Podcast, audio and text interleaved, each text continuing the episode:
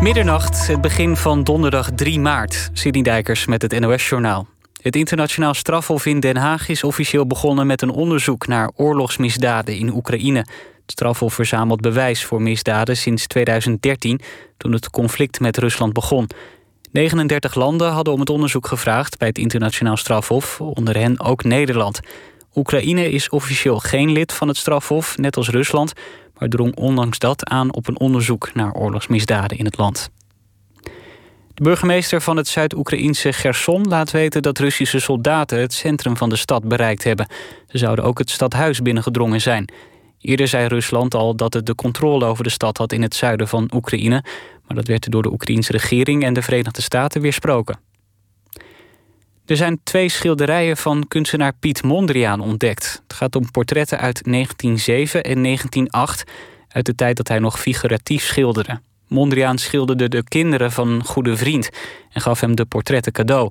De werken van Mondriaan werden ontdekt doordat Nick Draaier onderzoek deed naar de geschiedenis van zijn familie. Hij is een achterkleinkind van een van de geportretteerden. Het Instituut voor de Kunstgeschiedenis bevestigt dat de portretten van Mondriaan zijn. Het gasverbruik in Nederland is het afgelopen jaar gedaald, vergeleken met een jaar eerder. Volgens het Centraal Bureau voor de Statistiek werd vorig jaar in Nederland 40 miljard kubieke meter aardgas verbruikt. In 2020 was dat nog 42 miljard. CBS zegt dat dat komt door de hogere gasprijs. Vooral de industrie ging daardoor minder gas verbruiken. Zo werd voor de productie van elektriciteit bijna 30% minder gas gebruikt. Het weer helder met landinwaarts lichte vorst. Het koelt af naar temperaturen rond of net onder het vriespunt.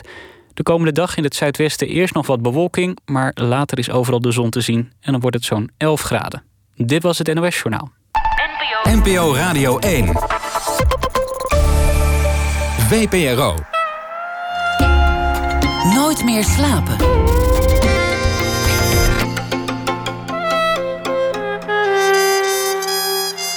Met Pieter van der Wielen.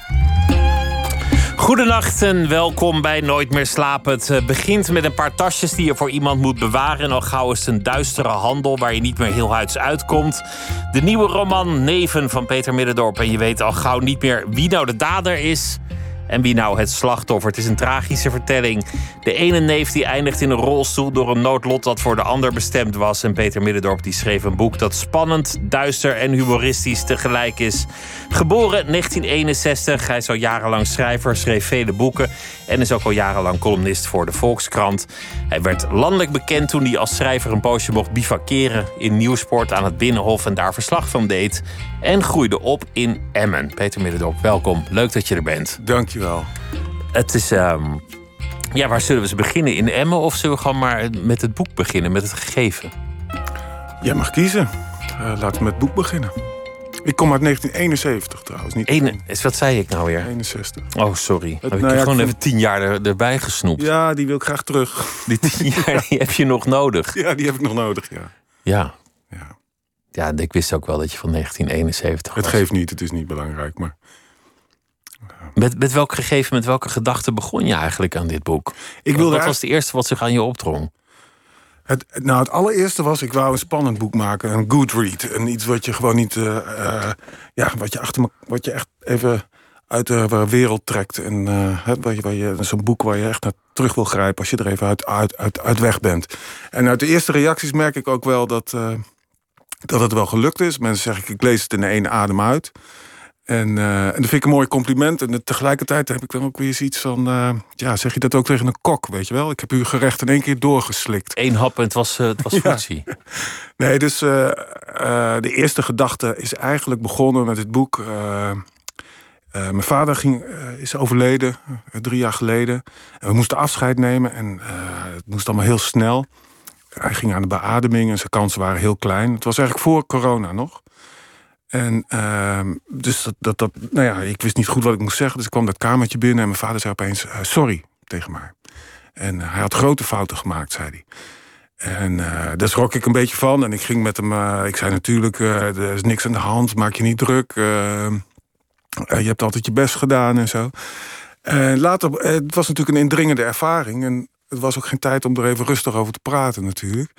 Ehm, dat bracht me wel een beetje aan het denken over schuld en over uh, verlossing en over vergeving en over verwijtbaarheid. En uh, ja, zo is dat een beetje. Uh, ja, zo zeggen, de vader verloren en het thema was geboren, zal maar zeggen. Een beetje cynisch. Maar, maar dit, is, wel, wel een interessant iets wat je vertelt over dat je afscheid neemt, maar dat het eigenlijk officieel niet het afscheid is. Want hij gaat aan de beademing. Mm -hmm. Het is niet echt een sterven. Dus je zit aan iemands bedrand. Ja. Je denkt, als we nog iets moeten bespreken, dan moeten we het nu doen. Dit is misschien de laatste kans. Ja.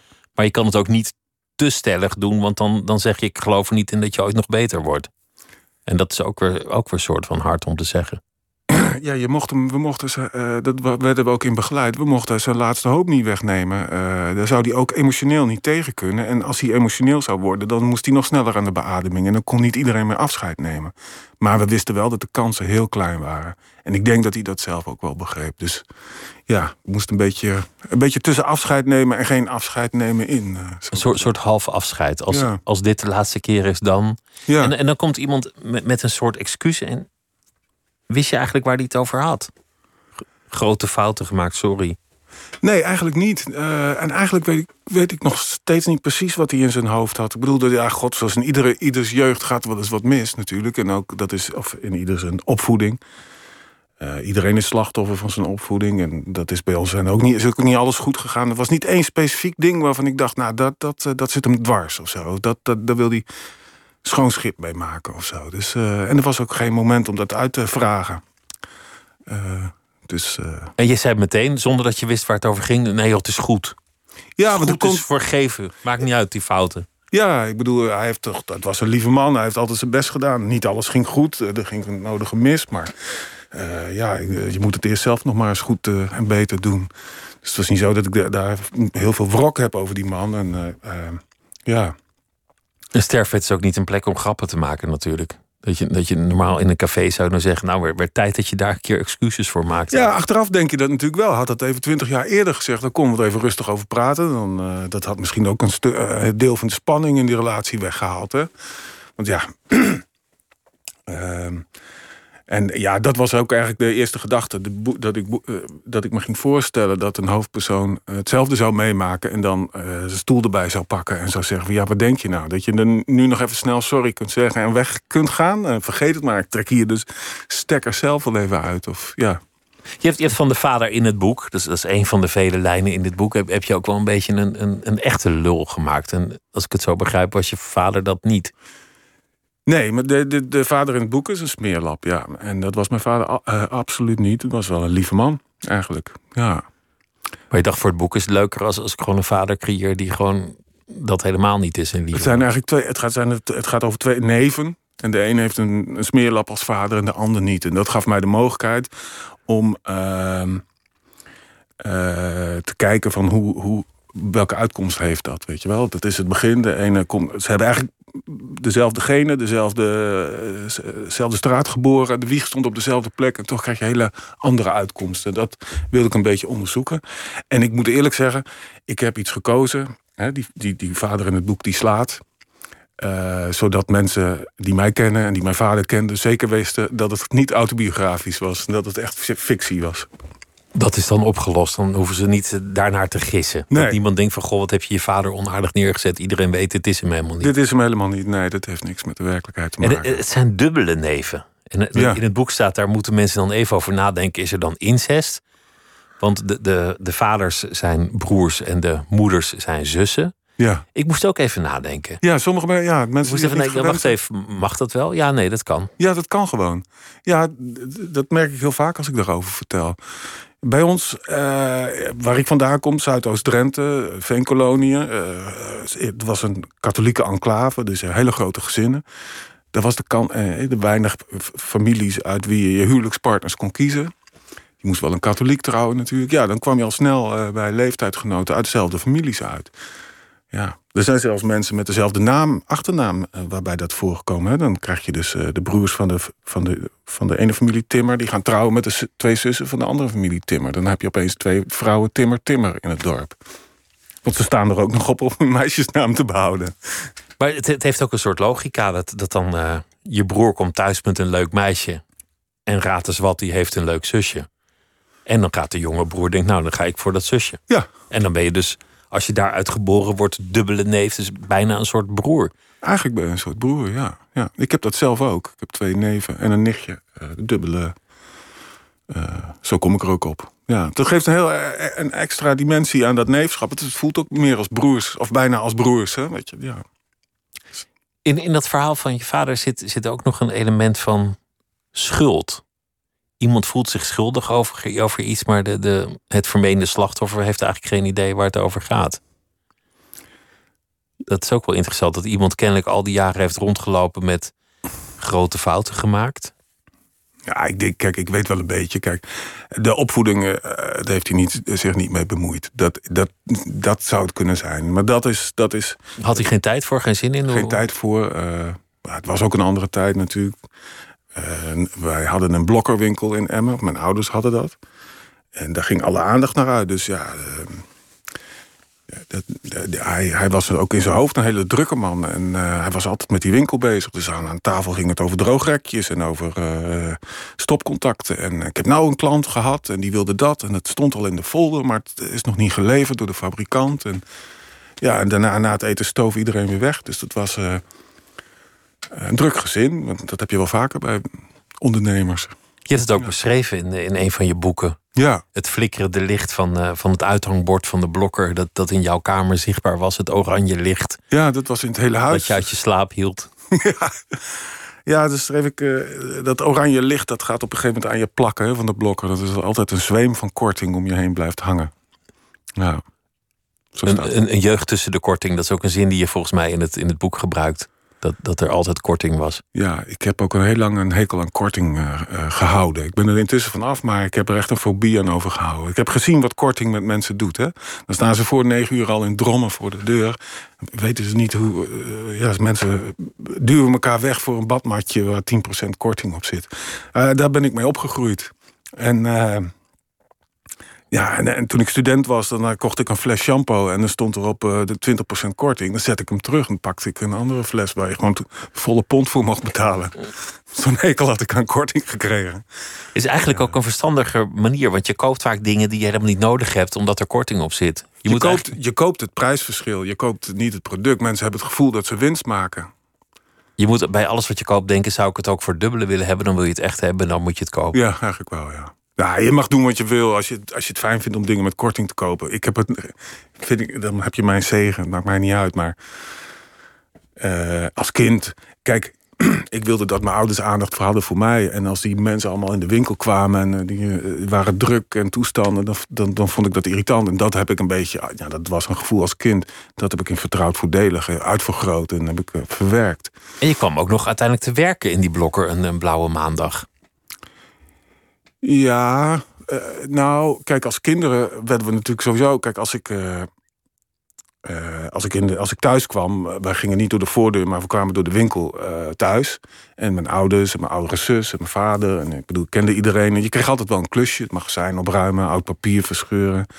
S ochtends ook helpen met de trailers, de vrachtwagens leegmaken, prijzen. Nou, noem maar op. Bestellingen bezorgen, dat mocht ik graag doen. Uh, en ik heb ook wel, uh, dan was het Sinterklaasdrukte of de kerstdrukte of de moederdagdrukte. En dan moest, moest alle hens aan dek. En dan werd ik ook wel in de winkel, uh, op de winkelvloer ingezet. bij de afdeling elektrisch. Dat was nog een beetje een oude tijden. Ik was een man, dus de vrouwen bij de fase en de mannen bij de, bij de stekkers. er was geen spel tussen te krijgen. En dan stond ik daar de hele dag voor zo'n enorme stelling met uh, ja, wat, wat uh, sapcentrifuges en zo. Weet je, wat hebben ze daar bij de blokken van elektrische dingen? Maar, en dan zeiden mensen tegen mij, uh, welke, er waren er bijvoorbeeld twee, welke sapcentrifuge kan ik het beste nemen? En dan zei ik van, ja, ik zou de goedkoopste nemen. Dus dat was, ja, daarna werd ik weer in het magazijn gezet. Dat is toch een soort bevrijding als iemand dat zegt, neem de goedkoopste voor, voor de klant. Ja, nou, je wil een beetje beter advies, denk ik, hè? Ja, maar het was geen succes. Ik, ik, ik kon niet goed verkopen. Nee. Je, je was een school dropout. Je was helemaal niet een goede leerling. Nee. Hoe kan dat? Want je, want je schrijft zo mooi. Je, je bent ongetwijfeld heel erg slim. Um, ja, nou. ja, ik had wel last. Ik had wel wat ze tegenwoordig gedragsproblemen noemden. Dus ik trok me weinig aan van wat de meesters in de ik was een beetje een boze puber. Ik was boos op, op grote mensen. En ik, vond alles, ik vond alles stom. En ik, ik, ging maar, ik wilde mijn eigen gang gaan. En ik, paste me niet, ik wilde me niet aanpassen. En dan, ja, dus werd ik van school gestuurd. En, als je, en toen ben ik nog naar een nieuwe school gegaan. Maar ja, dat was maar zes weken was ik daar ook alweer afgestuurd. Want je kwam al binnen met een soort uh, reputatieschade natuurlijk. Ja, daar, daar krijg je niet meer echt een, een goede kans. De tweede keer. En toen? Toen ben ik in de dierentuin gaan werken. In het uh, self-service restaurant. Uh, als tafelruimer. dus dan moest je de vieze borden van de tafels ja, halen? Ja. Uh, en ging s'avonds naar de avond. Uh, ja, dat heette de, avond, of de moedermavo heette dat vroeger, maar de avondhavo. En daar heb ik uh, twee jaar op gezeten. En toen had ik mijn diploma gehaald. Daarna ben ik naar Groningen gegaan om te, verder te leren en te studeren. Ging het daar wel goed? Was het, kwam er daar wel een soort briljantie aan de hemel dat, dat je grote belofte werd? Ik, uh, ergens toen ik tafelruimer was, in die tijd heb ik voor het eerst een boek gelezen. En dat heeft me toch wel richting gegeven. dat was een boekje uh, van uh, Harry Jekkers. De lotgevallen van een geëmancipeerde man. was een satirische roman. Heel dun. mijn oudste zus had het op de leeslijst gezet. En dat was grappig. En ik, toen ik dat las, dacht ik van dat doe ik ook. Weet je wel, ik schrijf ook als ik me iets dwars zit... of als ik grappig vind of zo, dan schrijf ik ook zulke soort tekstjes. En het is een vak. Je kunt er geld mee. En, van, en, ik heb dat boekje gelezen, van genoten, teruggezet. Heb ik, er stond een ander boek naast. Dat was De Donkere Kamer van Damocles. Van Hermans.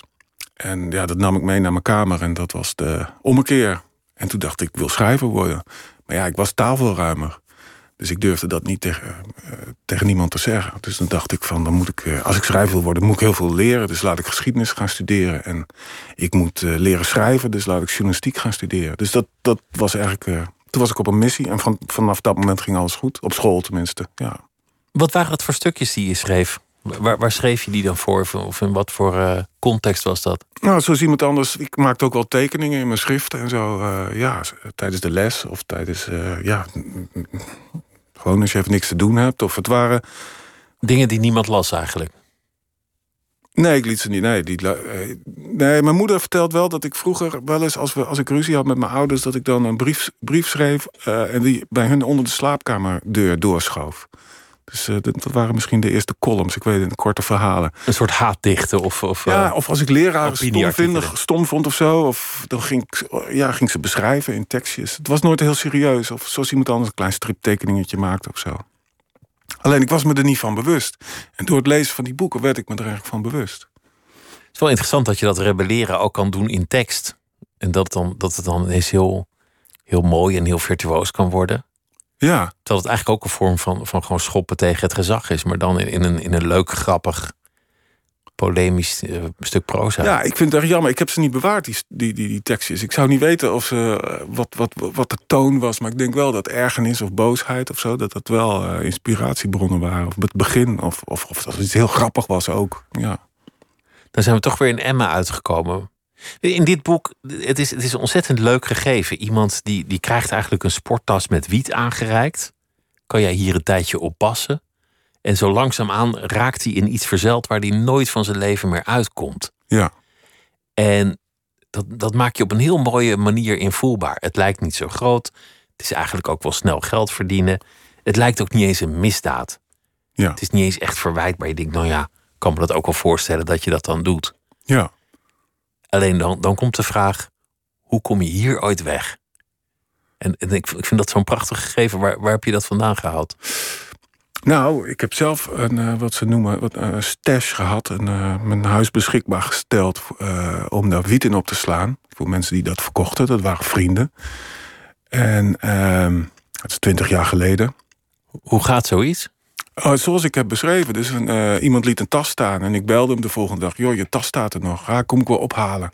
En die, een dag later komt hij ophalen. Krijg ik, er wat, kreeg ik wat geld voor. Zet hij er nog wat neer. Twee nieuwe tasjes. Dan dacht ik, oh, dat is, uh, dat is mooi. Uh, zo wil ik wel vaker op je spullen passen. En dat, dat, dat, dat, dat werd langzaam iets groter en dat groeide wat. En dat werd er gewoon uh, ja, gebruikt als opslagplaatsje. En ik, ik zag het gevaar niet, ik zag het probleem niet ook. Het was ook twintig jaar geleden werd er ook echt anders uh, gedacht over wiet. Uh, dat was gewoon, ja, je kon er niet aan verslaafd raken. Het was niet echt crimineel. Mensen die er toen in bezig waren, die refereerden, refereerden er wel aan als aan de hippie-tijd, zal ik maar zeggen. Zoals ze het noemen. mensen ja, die ik leerde kennen, dat waren gesjeeste studenten, studenten, postbodes, kunstenaars, uitkeringsgerechtigden, mensen die je ook gewoon op straat tegenkwam. Geen harde maffia. Het was, het was toen eigenlijk iets geks, hè? want je mocht het wel roken, maar je mocht het niet in je bezit hebben, althans niet te veel. En je mocht het wel verkopen, maar je mocht het niet op voorraad houden. En je mocht het niet fabriceren, maar je, je mocht er dan wel weer in handelen. Het waren eigenlijk allemaal dingen die niet zonder elkaar konden, maar dan was het een wel verboden en het ander Eigenlijk niet. is het nog steeds een beetje zo, toch? Ja, ja, maar het is inmiddels wel een wat hardere wereld geworden, geloof ik. Ja, nou, dat, dat, om je terug te komen op je vraag. Ik vroeg me af, de laatste jaren lees je toch best wel veel over, over, het, of over het geweld in die wereld, in de wietwereld. Dat was, eh, ik heb een foto, dat was een van de vonkjes voor deze roman ook. Ik zag een foto in de krant van echt een hele mooie foto. Uh, plat land, vlak land, een kanaal en een auto die er zo schuin in stond. En in die achterbak van die auto zat de eigenaar van de auto, die was vermoord. En ze hadden de auto eigenlijk in het kanaal willen laten verdwijnen, maar die bleef haken met de trekhaak in de wal. Dat leverde eigenlijk een hele mooie foto op. Het was heel gruwelijk natuurlijk. En toen dacht ik, verrek, ja. Uh, zou ik dat nu nog doen? Hè? Als iemand wiet bij me wil stallen, ik zou het nu niet meer doen. Ik zou, ja, het zou niet meer voorkomen, maar ik zou het ook niet meer willen. Ik zou het niet meer durven.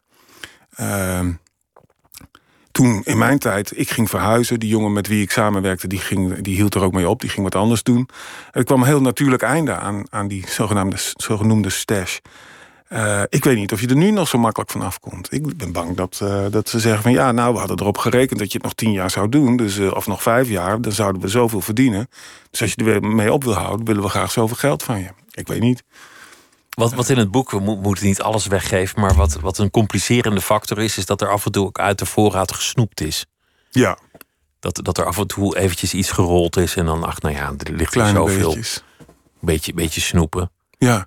Maar als, Ja, je, ja, als als je je- langdurig snoept, dan heb je op een gegeven moment toch wel best veel gesnoept. Ja. Dat is, dat, is, dat is wat de criminelen beweren natuurlijk. Hè, dat hij wat heeft ach, achterover gedrukt. En dat is misschien ook wel een beetje zo. En ah, weet je, als jij een jaar lang eh, dozen en tassen en heel veel wiet in je huis hebt... eh, de, de kilo's, dan verlies je ook de, de, het gevoel voor de, voor de waarde natuurlijk. Hè. Als je naar Dat, de dat, koffieshop- gebeurde, dat gebeurde jou ook destijds wel. Ja, ik rookte dat niet. Ik heb het één keer, ik, daar werd ik een beetje paranoia van. Als ik rookte, dan deed ik hash, dat was wat milder.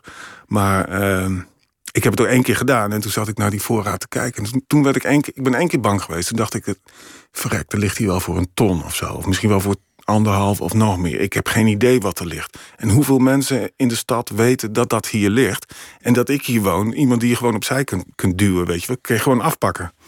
Ja, toen vond ik dat, dat was de enige keer dat ik dacht van, ah, dit is eigenlijk ook een beetje uit de hand gelopen. En ja, Had kunnen gebeuren dat iemand een soort ripdeal had gedaan, jou had beroofd van je sporttas en dat de ander Ja. het niet had geloofd en dacht dat jij het had achterover gedrukt. nou ja, dat soort En, dingen. en dan, dan ja. had je al lelijk klem gezeten tussen mensen die geen andere oplossing weten dan geweld. ja, alleen waren dat mijn eh, kennissen en vrienden. Dat was in die, eh, die hadden mij wel geloofd, snap je wel? Dus Ja, ja. nu, als ik het nu zou doen, zou het niemand dat geloven. Ik, ik, ja, nu, ja, ik zou het nu heel dom vinden om zoiets te doen. Het is een mooie motor voor een boek om iemand, om, om iemand flink onder druk te zetten. Om iemand even heel erg vast te zetten. Om een soort nood te creëren, want dan, dan moet het ware karakter zich bewijzen. Ja, Is iemand nou een held of een verrader of is een lafaard? Of, heb je mooi gezegd. Dat of precies. eigenlijk allemaal wel een beetje, of misschien geen van allen. Ja, Het is, het is altijd leuk om een personage eventjes flink, flink op zijn donder te geven. Dan, dan, dan komt de ware aard naar buiten. Nou ja, dat, ik kan het niet mooier zeggen. Dat is wat ik eh, probeer met personages. Eigenlijk, eh, dat, dat maakt het interessant. Hè? Van, eh, iemand heeft bepaalde eigenschappen. Nou, dan breng je hem in een bepaalde situatie, een spannende situatie. Nou, ga je nu maar redden. En dan ben je, ben je nieuwsgierig als lezer van, nou, wat gaat hij nu doen? Dus ja, deze... We hadden het over schuld en zo, en over daders. dat, en al die personages in dit boek zijn en dader en slachtoffer. Of de ene keer dader en de andere keer slachtoffer. En deze jongen die eh, onder druk van de omstandigheden, maar ook door zijn karakter. eh, waant zich natuurlijk ook door die vader een slachtoffer, maar die verandert soms ook een klein beetje in een dader natuurlijk. Je kan het niet uit elkaar houden. Nee, Dat, dat is eigenlijk wel mooi als je, dat, als je dat gewoon een keer in een boek helemaal op de schop gooit. Dader, slachtofferschap, goede, kwaaie, dat, dat dat onderscheid totaal niet te maken is. Kijk, ik vind zelf personages die of goed zijn of slecht eigenlijk niet zo interessant, omdat het. Kuifje is alleen maar goed. Ja, nou, Kuifje vind ik dan wel weer leuk, maar... Uh, nee, ja, dat, is een, dat, is een, strip, maar, maar verder is het eigenlijk een, wordt het dan ook een heel vlak personage. Je krijgt een strijd tussen goed en kwaad en dan moet het goed wel winnen. Dus de, ja, dan weet je, dan is het een formule. En uh, ik vind literaire personages, romanpersonages, die moeten iets meer diepte hebben, denk ik. En iets meer krijgen spanning doordat, doordat ze de, ja, goed en slecht gewoon. Niemand is alleen maar goed of niemand is alleen maar slecht. Hè? Dus dat uh, moet een beetje door elkaar lopen. Het belangrijkste gegeven geef je eigenlijk meteen al weg, namelijk dat, dat iemand anders is gestraft voor zijn daden. Dat, dat, hij, dat hij, ja, hij weet dat iemand zijn lot heeft gekregen. Ja. Zijn straf heeft ondergaan. Maar moet ja. dan zelf weer met die gedachten leven, wat misschien nog wel een grotere straf is. Ja, dat vind ik een cruciale zin in de, in de roman. Hè? Dus dat hij schrijft, of denkt, uh, er is één straf erger dan de, dan de rolstoel. Wat zijn neef dan in terecht gekomen is door zijn schuld. En dat is dat er iemand anders in jouw plaats in de rolstoel zit. Ik vind het interessant omdat dat ook. Ja, daderschap en schuld zit hier. Uh, slachtofferschap zit hier doorheen. Het is, het is een schuldbekentenis en een, en een klaagzang in één. Uh, daar, ja, dat, dat is denk ik de kern van het verhaal. Ja. Het schuldgevoel.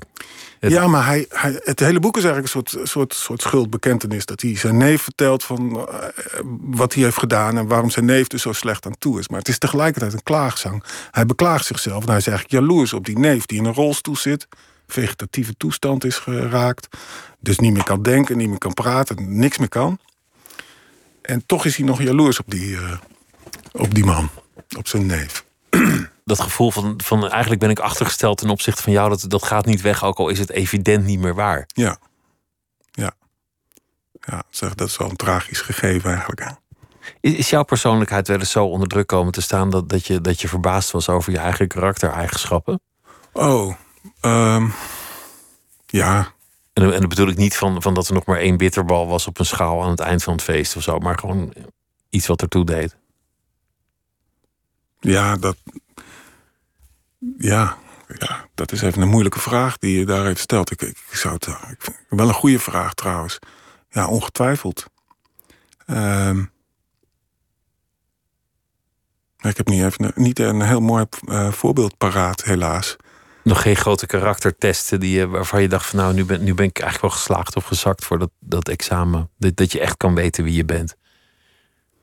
Ja, nou. Ja, wanneer, wanneer weet je dat eigenlijk? Ja, wanneer weet je dat? Dat is moeilijk hoor. Kijk, ik kan wel een voorbeeld geven. Uh, ja, er zijn natuurlijk momenten genoeg in mijn leven geweest dat ik me op, een bepaalde op, op, gedragen heb op een manier waar ik achteraf denk, nou, dat had je niet moeten laten zien. Ik bedoel, dat gebeurt wekelijks, klein en groot. En groter gebeurt wat minder vaak, maar ja. Uh, dat je met je laat zollen of zo. En dat je heel lang met je laat zollen en dan opeens heel erg uit, uit haalt of zo. Weet je, veel te lang uh, iets laten gebeuren en dan overdreven reageren. Zoiets. Ik, ik heb eigenlijk geen goed voorbeeld nu, sorry. Oh, ik vind dat eigenlijk een heel mooi voorbeeld. Ja? Ja, dat, dat, je, dat je dan iets heel lang, wat helemaal niet zo groot is, van je kant laat gaan. En dan ineens komt een soort steekvlam uit. Ja. Die niemand zag aankomen. Je het gewoon meteen had gezegd, dan was het ook nooit een steekvlam geworden. Precies. Ja, nou dat is, dat is, vind ik een beetje. Uh, dan voel ik me iets te lang onder druk gezet. En dan komt er iets boven wat ik zelf helemaal niet zo fraai vind. Ja. Wel een beetje het karakter wat, wat, uh, wat de neef heeft met, met, met de wiet. Hij denkt dat hij alles wel kan oplossen. Ja. Doet, doet dat eigenlijk niet op een heel voorwaartse manier, maar hij denkt dat, nou ja, dat, dat hij er wel onderuit kan komen. Hij hoopt Hij denkt eigenlijk dat hij met pappen en nat houden en diplomatie alles in het leven wel kan schikken, uiteindelijk. Uh, ja, het is, het is uh, ook zelfbehoud natuurlijk. Hij uh, wordt beschuldigd door die criminelen. Hij moet betalen, hij heeft geen geld. hij moet daar een oplossing voor zoeken die er niet is. Er is geen oplossing. Dus hij moet wel een beetje blijven denken dat er, dat er nog leven is natuurlijk. Of dat er nog een uitkomst is.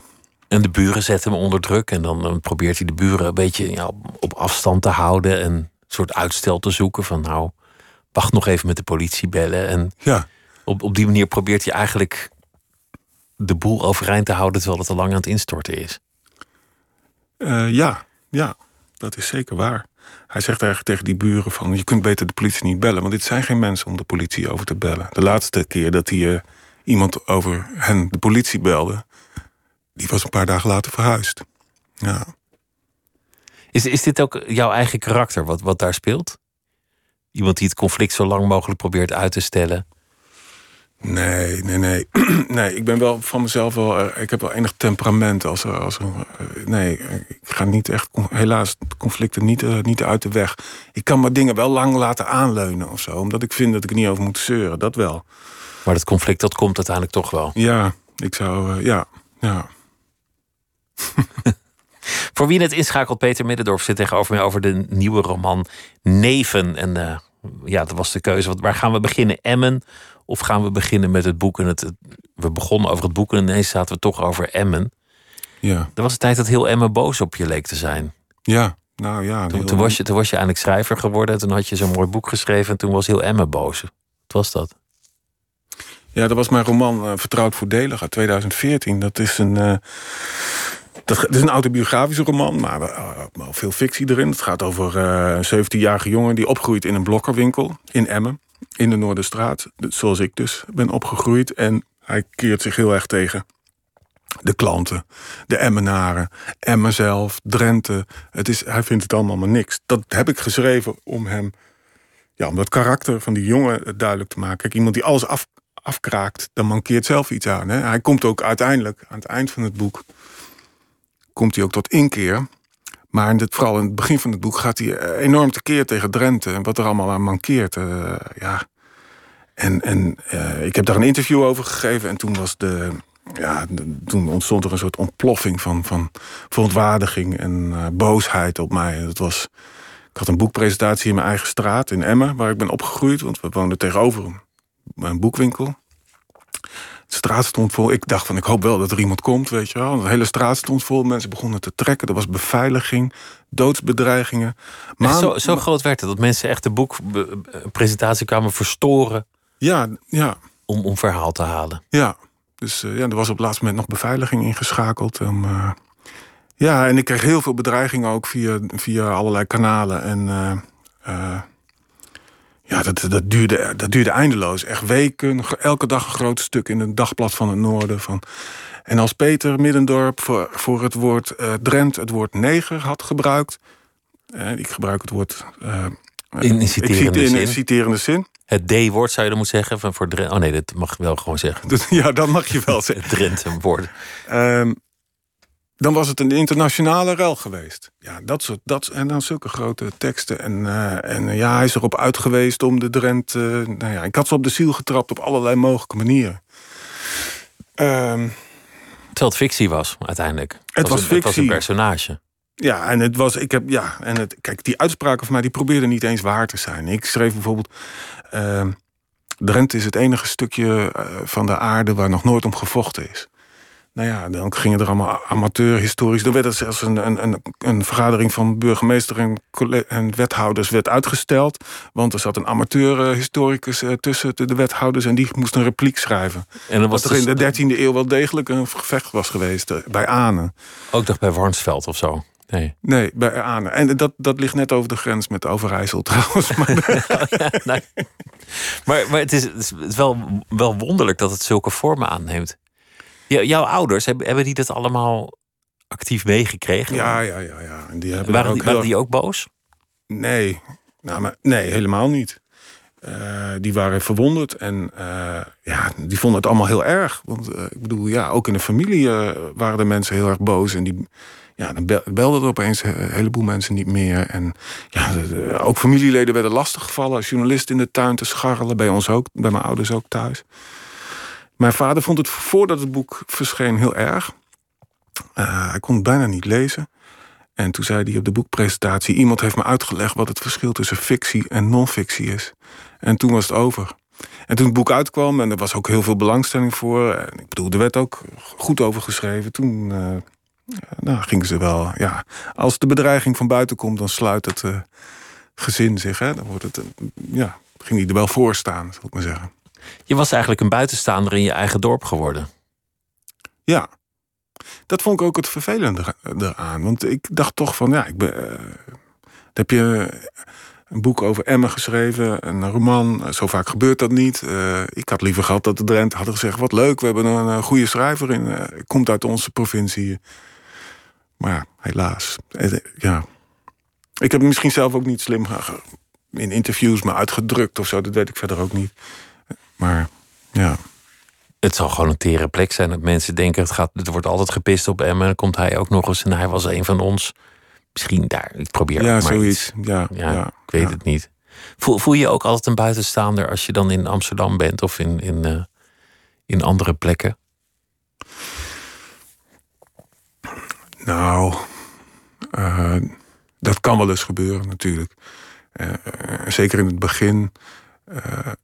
Als je in, in, Amsterdam komt, ik heb er ook een tijd gewoond, dan je voelt wel dat er verschil is. Mensen uit Amsterdam, ik vind ze allemaal net iets handiger, wat sneller, wat slimmer. Uh, minder. Dingen zijn makkelijker of zo. Het gaat, uh, dingen zijn makkelijker gezegd of zo. Als je met een Drent afspreekt, dan is die afspraak in, in, in, in steen gebeiteld. En een Amsterdammer die kan een dubbele afspraak maken. En op de avond zelf nou, ik niet, zo zijn niet alle Amsterdammers. Maar daar leerde ik mensen die dat kennen, die dat zo deden. Die maakten twee afspraken. En dan keken ze op de avond zelf welke, in waar ze zin in hadden. Waar ze zin in hadden. Ja, dat was voor mij iets uh, idioots. Daar had ik nog nooit meegemaakt. Uh, ja, het is wel een beetje zo. Het schijnt ook zo te zijn dat restaurants elke avond zes reserveringen krijgen van mensen die gewoon bij alle restaurants reserveren, zodat ze kunnen kiezen waar ze willen eten. Die oh, avond. echt? Ja. Dat, dat, dat schijnt heel gebruikelijk te zijn. Ja, nou ja, dat zal je in Drenthe niet tegenkomen. Nee. Nee, ik vind, ik vind, dat, ik vind dat ook niet heel charmant als mensen dat doen. Maar heb je, heb je echt een soort Drenthe-bewustzijn nog steeds? Dat je jezelf nog steeds als Drent zou definiëren? Ja, ik bedoel, als, Emmenaar, als, het, of als het oorlog tussen de provincies uh, wordt, dan uh, vecht ik voor Drenthe natuurlijk, ja. Um, Klinkt nu nog als een absurd idee, maar geen enkel absurd idee blijft lang absurd tegenwoordig. Nee. Dus laten we hopen dat dat nooit gebeurt. Nou ja, dat, dat zie ik ook nog niet zo heel snel gebeuren. Maar kijk, uh, Drenthe, Zuid en dan heb je binnen Drenthe ook weer zand en veen. En het veen is achter, achtergesteld ten opzichte van het zand. Uh, en daar, daar, daar zit iets in de mensen van veronachtzaming. He, er is nooit, daar is nooit naar omgekeken naar die mensen. En dat zijn geen apothekerszoontjes die daar in veen hebben gewerkt. Weet je wel? Die mensen die er naartoe trokken en erachter bleven ook. Uh, dat zit in de genen van belangrijk deel van de Drenthe. En dat zit ook in mij. Dus uh, uh, dat, nou, het is ook een Neder-Saxische karaktertrek dat je. Ja. Dat je niet altijd te, te, hoog over jezelf denkt. En als je dan tussen in de grachtengordel of zo, als je je dan moet manifesteren, dan kun je wel eens wat. Uh, bescheiden voelen of uh, gevoel hebben dat kaas, van je, dat kaas makkelijk van je, van je brood wordt gegeten. Of ja, dat, dat, dat zit er nog wel een beetje in. Maar ik dat, ben, je, dat je niet bent opgewassen tegen de, de mate van assertiviteit die heerst. Ja, maar dat is valt. Ik, ik, ik had natuurlijk niet te klagen over. over uh, ik kan me wel redden, mondeling. Uh, En het is wat ik ook later pas heb geleerd. Dat, kijk, bedoel, door sommige mensen wordt op Drenthe neergekeken. Maar binnen Drenthe heb je ook weer een hiërarchie. Hè? Dus dat je vanaf het zand kijk je neer op het. Wordt er neergekeken op, op het veen. Maar in, in, in, in, Emmen, waar we dan als zandstad, dorp tussen het veen. Dan kijken we misschien weer neer op die, op die dorpen. Maar in die dorpen heb je er ook weer een rangschikking, weet je wel. Dat er wordt weer neergekeken op de dorpen waar het wat slechter gaat of zo. Ik zal ze nu niet bij naam noemen. Ik leer wel. Dat vond ik ook wel grappig te merken. Dat er dus als er neergekeken wordt op Drenthe, dat je dan niet één front vormt, maar dat je onderling dan ook weer uh, onderscheid maakt. weet je waar ik op een dag achter ben gekomen? Mensen denken helemaal niks. Dus dat, dat, je, dat jij denkt dat iemand wel zal denken dat over jou. Ja, dat doen ze niet, wou je zeggen? Nee, dat doen ze helemaal niet. Ze, nou, dat zijn met zichzelf dat bezig. Merk, dat merk je pas als je uit Drenthe zelf komt of uit een perifere gebied. En je ziet nooit iemand met jou achtergrond op de televisie in een rol. En als je hem ziet, is hij onverstaanbaar. Uh, ik bedoel, als er iemand wordt geïnterviewd uit Nieuw-Amsterdam of, of Erika, dan wordt er niet gewoon iemand geïnterviewd die ik ken. Een tante of een oom of iemand met wie ik te maken heb. Maar dat is dan iemand in een overal met een riek en een uh, leren band uh, kruiselings over zijn schouder. die, geen, die onverstaanbaar praat. Die zo Dus een plat boer. praat dat ik hem ook niet meer praat. Die wordt neergezet als een boer. Dat gebeurt natuurlijk wel. Ja, maar ik merk dat, ja, dat merk ik zelf ook. Wordt er een eh, reportage gemaakt over FC Emmen, komen er allemaal trekkers in beeld. Toen ik mijn boek over, over de blokker in Emmen schreef, had de uitgever bedacht om daar een, boerenjongen op te zetten in een overal op een, op een sundap met, met, met klompen aan. En ik zei, ja, maar dit speelt in een blokkerwinkel in Emmen. Er wonen 100.000 mensen. Eh, Ik, dat is een stad, kleine stad. Maar ik bedoel, daar heb je stenen en stoepen en straatlantaarns. En dan draagt niemand een overal. Ah, maar je hebt toch wel eens een overal aangehad? Nee, ik heb nog nooit een overal aangehad. Dat, dat stomme clichébeeld, dat, is, dat, dat, dat vind je overal in terug. Alleen dat merk je niet als je, als je dat niet zelf vandaan komt. Als je, als je uit Amsterdam komt, merk je hoe er over, pas over hoe, de, hoe er over Amsterdammers wordt gepraat. En dat is bij Drenthe ook zo. Je had, eh, je, je had op een zeker ogenblik geschreven in je column dat eh, de, de zeven vinkjesman Joris Luijendijk een, een idee van jou had gejat. En dat, dat weet je toen bij jezelf ook eigenlijk aan, aan die geïnternaliseerde buitenstaander, eigenlijk aan, aan, je, aan je innerlijke Drent, die zich vereerd voelde dat, dat hij geïnteresseerd was in je idee en dat je daardoor dat. Ja, daar komt dit ook een beetje vandaan. Hè? Dat ik. Ik voel me. Dat buitenstaanderschap, dat, dat is niet mijn term. Ik heb mezelf nooit een buitenstaander eh, genoemd. Ik wil juist heel graag ergens bij horen. Eh, Als een kwispelende hond die, er, die graag geaccepteerd wil worden door de groep. op, eh, in dat geval. werd, hij zag mij, hij herkende mij. Hij, hij Joris mij-. Joris, ja, hij vond mij een goede schrijver. En ik heb hem alles verteld wat ik wist. En later vond ik dat terug in het, in het boek. En toen dacht ik, ja, ik heb me de kaas enorm van het brood laten eten. Wat Wat- ben wat- ik? En op dat moment dacht ik van, Want jij was, jij was toch een boertje? een paar jaar was jij een soort schrijver in residence in, eh, in Nieuwsport. Bij, Ja. bij het Binnenhof in Politiek Den Haag. Daar schreef je hele leuke stukken over. Echt als schrijver, niet als politiek verslaggever, maar gewoon als een literair observator. Mhm. Hij was drie weken daar of zoiets voor, voor een of ander project. En Mhm. hij zei: Goh, ik vind het zo interessant. Zullen we een keer gaan eten? Ja. En toen heb je alles verteld wat je wist en wat je, wat je had opgedaan en wat je had Ja. gezien. En haalt zijn boek af. Nou ja, een deel van het boek. Hij heeft met een aantal mensen gepraat. En ja, zo is dat gegaan, ja. Dan, dan voel jij je natuurlijk kwaad op zo'n moment. Nou, nee. Ik dacht, ja, op mezelf. Op jezelf. Want jij, jij dacht van godsamme, ik, ik wa- was gewoon vereerd. En daarom. Ja, ik, eh, je hoeft mij maar een complimentje te geven en ik begin te kwispelen. Zo staat het in die column volgens mij. Of in, eh, ik weet niet precies waar. Maar ja, dat, dat was op dat moment, dacht ik, ja, dat is toch een gebrek aan handigheid of slimheid. Of, of, of eh, ja, gebrek aan op je hoede zijn. En denken gewoon dat, dat iedereen aardig is en dat is goed bedoelen. Ja, En toen had je vervolgens had je ook alweer spijt dat je het had opgeschreven. Dit vind ik er interessant aan, want inderdaad, dan, dan ben ik, waan ik me eventjes slachtoffer. Dan schrijf ik er een column over. En, eh, eh, en dan ben ik opeens dader. En ja, in beide gevallen voel ik me er niet goed over.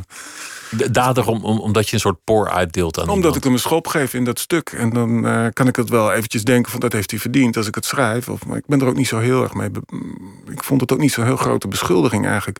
Toen ik het Twitter las, elke keer als ik telefoon... en dat waren weer, ik weet niet, er waren op een gegeven moment wel duizend reacties.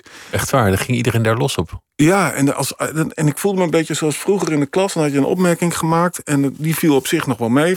En dan, maar dan ging, dan ging de klas zeggen, oh, ja. En dan voelde het slachtoffer zich pas echt geraakt. Dan wordt zo'n opmerking veel erger van. En dan werd het, ja, eh, ik vond het allemaal wel meevallen eigenlijk. Ja, zo groot is het ook weer niet. Nee, Nee, en een idee is ook maar een idee. Het is pas als het een boek is en in druk staat, is het, bestaat het echt. Tot die tijd jat iedereen het. Zo zijn schrijvers eh, stelen van dieven, heeft iemand eens een keer gezegd. Ja, En zo is het ook, ja, denk ik. ja denk het ook, ja. Het, het Er is een mooie term Ja. voor. Ik schrijf daar in de volgende column over. Cryptonesie. Ja, Douwe Draaisma heeft er eh, in zijn vergeetboek over geschreven. Je onthoudt ideeën wel. We mensen onthouden ideeën makkelijker dan de bron van dat idee. Ja, dat is evolutionair, zegt Dra- Draaisma begrijpelijk. Want we moeten, de inhoud is, is, is veel belangrijker dan wie dat heeft bedacht. Voor, de, voor, de, voor het voortbestaan van de soort. hè. In de tijd van de jagers-verzamelaars bestond er nog geen copyright. Dus onze hersenen zijn er niet op geprogrammeerd. Dus ja, daar kunnen we het ook op gooien. Daar kunnen, kunnen alle plagieerders zich achter verschuilen, Ja. Het gaat voor een deel onbewust. Al- Zo al- kan Rutger Brechtman, die zei laatste keer in een interview... dat hij een idee van zichzelf bij Flaubert was tegengekomen. In een boek van 150 jaar oud. En dat ook echt, echt menen. Ja. Dat het nog steeds zijn idee was. Ja, dat is mijn idee. En dan ben ik ook nog bij Flaubert tegengekomen. En niet denk van, nou, misschien is, is, eh, heeft- is dat sinds de tijd van Flaubert wel rond gaan zingen. En heb ik dat ergens opgepikt. Maar nee, ik heb het zelf bedacht. En Flaubert ook. Ja, dat is grappig. Ja, dat vind ik hilarisch trouwens. Ja. Vind, vind ik heel grappig. Er zit, er zit ook wel een soort, eh, soort zelfbewustzijn in, in, in wat je vertelt. Van, van, de, dus iemand zegt ik wil met jou eten. En dat je meteen denkt, oh hij wil met mij eten. Dus, dus daar zit toch in dat je denkt over hoe hij denkt over jou. Ja, En, het, en veel andere mensen denken helemaal niet na. Wat denkt een ander over mij? en misschien denken ze over andere dingen ook wel helemaal niet na. Ik weet het niet. Maar Ja. is het vreemd? Nou, weet ik niet. Het is, het is ook sympathiek, vind ik. Ja. Ja, het- je kunt het te ver doordrijven, hè, dat je te veel gaat nadenken. Dan verlies je een deel eh, spontaniteit, denk ik. Eh, ik weet het niet. Ja. Hoe heb je overeind gehouden, eh, overeind gehouden tussen alle schrijvers? Toen, je- toen, je, toen je helemaal ging publiceren en bij, eh, bij een uitgeverij kwam en, en op al die feestjes. mocht Nou ja, aanvankelijk zat ik zat, eerst bij de bezig bij. Nu weer trouwens, de mooiste uitgeverij vind ik. Eh, dat was de grote uitgeverij van Kampert en Klaus en Reven en eh, Hermans en eh Mulisch. En, en Kampert en, en Mulisch leefden natuurlijk nog in die tijd. En dan stond ik op een feestje. Ik voelde me waterdrager. Ik was, ik was ik ook. Ik was een beginneling. En dan stond ik tussen Mulisch en Kampert. Ja, dan wist ik niet wat ik moest zeggen. Zou ik nu waarschijnlijk, nou, zou ik me nu wel raad mee weten. Maar ja, dat, dat vond ik wel dat van de van de tafels van het, Noord, van het dierentuin schoonmaken naar Kampert en Mulisch was, eh, was een stap. En die stap bes- bestond nog steeds in jouw bewustzijn. Die tafel van de dierentuin was nog steeds ergens in dat hoofd aanwezig. Op het moment dat je daar stond. Ja, maar ik denk dat elke jonge schrijver eh, ook wel weer, als hij tussen de allergrootste schrijvers van het land staat, eh, tenminste, eh, ja, ik kan me niet anders voorstellen dat je dan verlegen wordt en, en, en bescheiden en je een waterdrager voelt. En dat was ik natuurlijk ook. Er, er is zelfs een foto uit die tijd, want ze maken daar eens in de zoveel tijd een grote auteursfoto. Ja. En, en ik geloof dat je linkeroor erop staat en een puntje van je neus. En verder zie je een soort pilaar. En dan Ja. de, de, de ellebogen met opzetstukken van, eh, van Tommy Wierenga. Nou, En, en dan nog iemand anders die half over jou heen hangt. Ja, en ik stond achter een, eh, een, een, een dame een, eh, en die, die leunde voorover, dus met haar billen achteruit. Dus ik moest ook in mijn kronkels wringen om, om, om dat puntje van mijn neus alsnog op die foto te kunnen krijgen. Zelfs mijn moeder kon me niet vinden op die foto. Dat, is toch de assertiviteit van al die haantjes die denken: ik moet vooraan op die foto. Dit is een belangrijke foto. Deze wordt ingelijst aan de muur en ik zal Ja. vooraan staan. En jij denkt: ik, nou, ga maar voor hoor. Ja, nou, weet je, we hebben het nu al een hele tijd over Drenthe en over hoe. en- Minderwaardigheidscomplex En, en, en ik denk en- dat er ook heel veel. Als er mensen zitten. Ja, dat minderwaardigheidscomplex. En dat zit ook echt, echt in de Drent. En dat, dat valt niet te ontkennen. En dat zit ook wel een beetje in mij. Maar ik denk dat ook, ook mensen die me van vroeger kennen dachten: jij onzeker, wat heb je het nou over? Je had altijd een grote bek. eh, je dus, dus we krijgen nu ook wel een beetje een soort. We zijn een beeld Eh, aan het ik- schetsen. Ja, we zijn een beeld aan het schetsen waar ik me niet meer in. Dat gaat te ver nu. Dat, dat, Eh, nu moet het me- ophouden. Nee, dat- we kunnen er eindeloos over doorgaan. Ik vind het ook leuk om, er, om met je te praten. Gaat, ik bedoel, over, ook over dit onderwerp te praten. Alleen ik denk dat het niet meer klopt nu.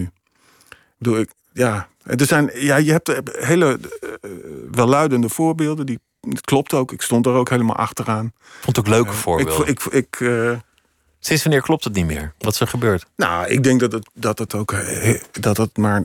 Ja, dat zijn natuurlijk momentopnamen. Dat je dat. Hè, dat, dat, dat voorbeeld van Joris. Toen dacht ik echt van. Wat ben ik toch ook een stom boertje. Maar ik. ik, ik- en dan kwam er een, een interviewster van NRC Handelsblad. En dat, dat wordt er ook heel uitgebreid in beschreven. En dan denk ik, ja.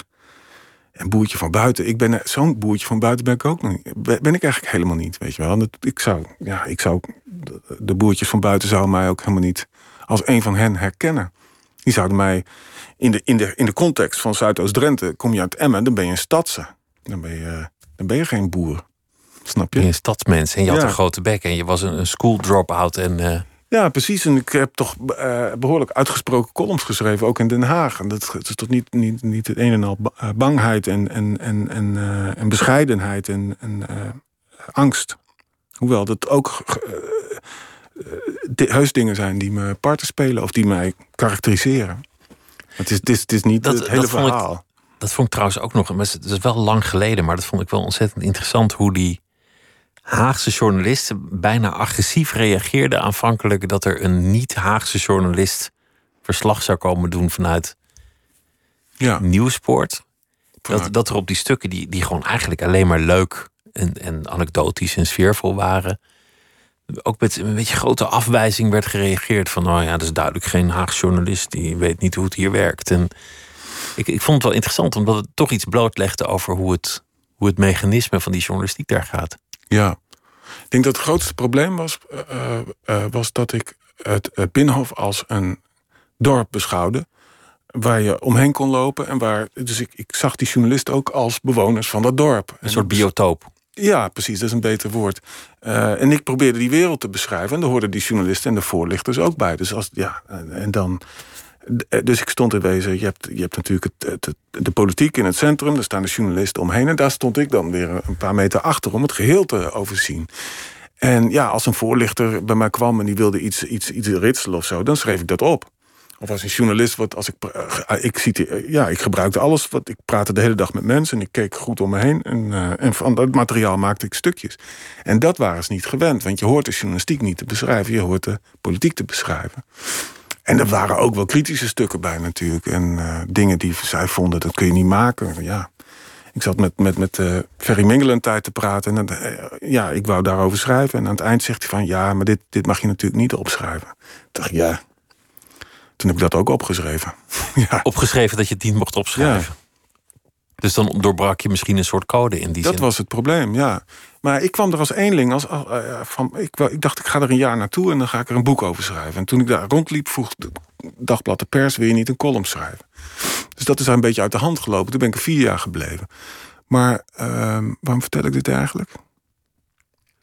Nou, wat, wat, omdat ik er naar vroeg eigenlijk. Maar wat ik er zo interessant aan vind... is dat, dat je via de journalistiek langzaam naar die literatuur bent opgekropen... en uiteindelijk de twee heel dicht bij elkaar komen. Dus als jij een boek schrijft, dan doe je, doe je vaak best wel veel research... om, Ja. het, om het heel goed waarachtig te krijgen.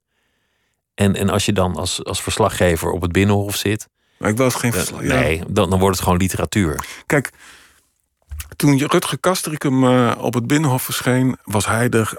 eh, daarvoor, voordat Rutger Kastrikum, kreeg ik de behandeling die hij naar mij kreeg. Van iedereen sprak schande en het was echt verschrikkelijk wat hij deed. En er kwamen, toen Rutger Kastrikum van, van wat was het, eh Poont of zo. eh, Eerst geen stijl en toen ja, geen stijl. En, en toen kwamen de mensen die schande hadden gesproken voor mij, die, die kwamen naast me staan. Je zeiden, moet kijken, die Rutger, die Rutger, wat doet hij allemaal? Wat een schande. En dan zei ik, ja, dat zei je vorige week nog over mij. Ja, nee, maar jij bent een literair journalist. En kijk, ik ben natuurlijk geen journalist. Ik ben een schrijver en ik, ik observeer en ik maak verhalen. Dat was ook eh, lastig, eh, denk ik, voor mensen daar. Maar er is een mooie voorganger in de neg- 19e eeuwse, Netscher. Dat was een naturalist. Hij wilde het naturalisme, dus het precies beschrijvende, uit Frankrijk, van Zola en zo, in Nederland introduceren. Maar er was een belangrijke schrijver, Lodewijk van Dijssel. En die wilde, de intro, die wilde bekend staan als. Die, die wilde ook de- het naturalisme introduceren. En die Netscher is een beetje afgedropen. Die is op het Binnenhof terechtgekomen. En die heeft daar heel precieze beschrijvingen van de parlementariërs gemaakt. Dus heel precies kijken, wat gebeurt er nou precies? Dus niet op de gang gaan staan voezelen van... eh, oh, heb jij dat gezegd? Nou, snel naar de VVD. Oh, oh, kijken, vragen wat die ervan vinden. Maar gewoon blijven zitten en naar, naar, naar het spel kijken en dat beschrijven. En dat, is- dat is uiteindelijk bij uitstek heel nuttig, ook journalistiek. Dat je, dat je weet waar komt dat nieuws vandaan? Wie lekt er eigenlijk? Waarom lekt die? Waarom staat dit in de krant? Hoe kan het dat dit de opening is en, en dat niet? Nou ja, weet je, eh, Dat, dat, soort is- dingen zijn toch eigenlijk veel interessanter? Die zijn interessant. Wat ook interessant is, is dat als je namelijk het nieuws. Als je, als je elke een hele dag op het binnenhof rondloopt. en je gaat de volgende dag de krant lezen. dan denk je van. dat zijn twee totaal verschillende werelden. En dat is het mooie. Dus kijk, iets wat een paar keer gebeurt is bijvoorbeeld geen nieuws. Als iets tien keer gebeurt, is het geen nieuws meer. Maar eh, als je op de tribune zit, dan zie je het wel tien keer gebeuren. Dan zie je dat er niks meer. Bijvoorbeeld wordt er gevraagd om een onderzoek naar de betrokkenheid bij de oorlog in Irak bijvoorbeeld. Dat is veertien keer aangevraagd en dat hield Balkenende steeds tegen. Eh, dat is dan voor de journalisten geen nieuws.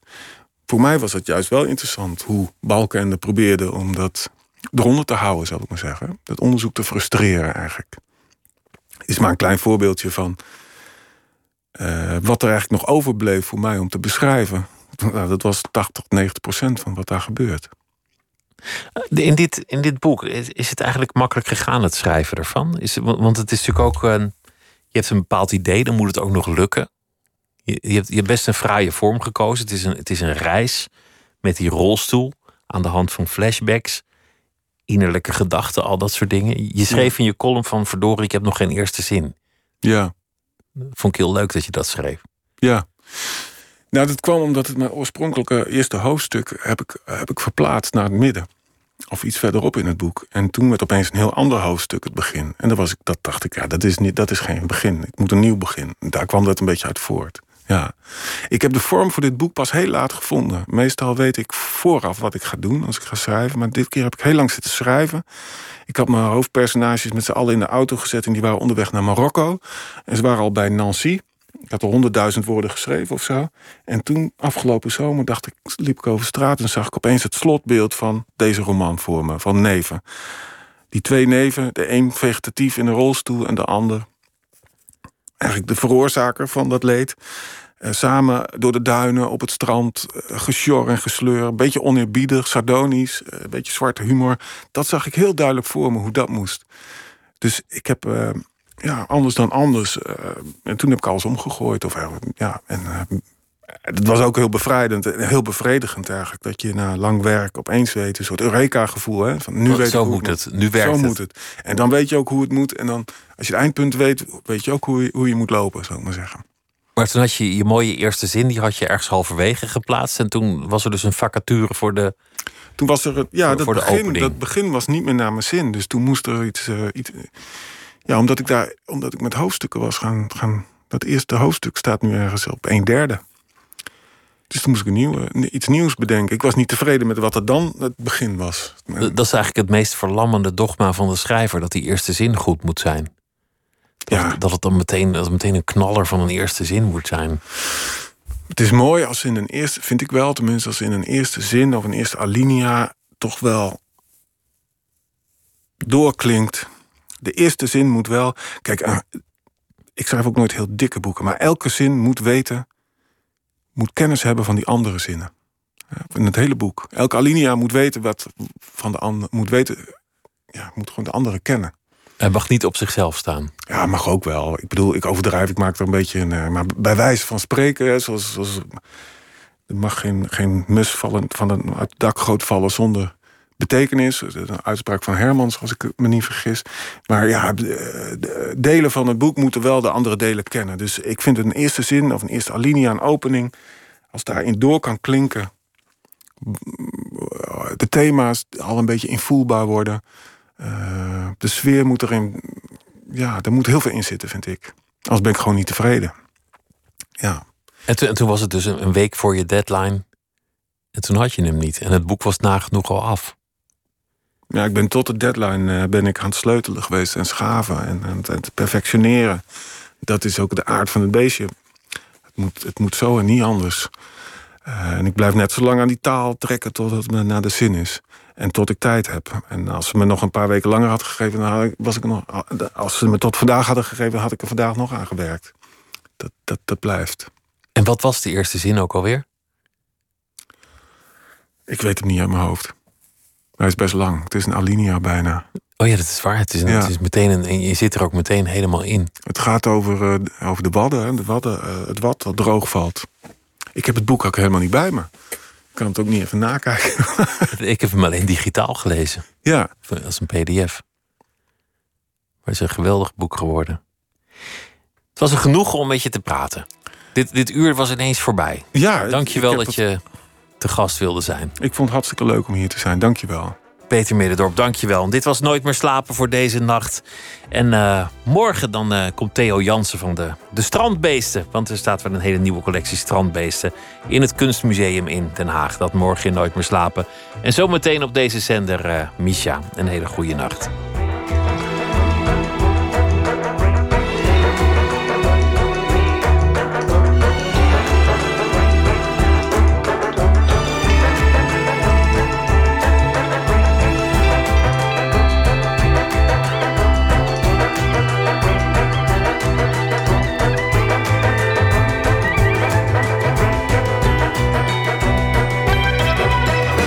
NPO Radio 1. Wie luistert, weet meer.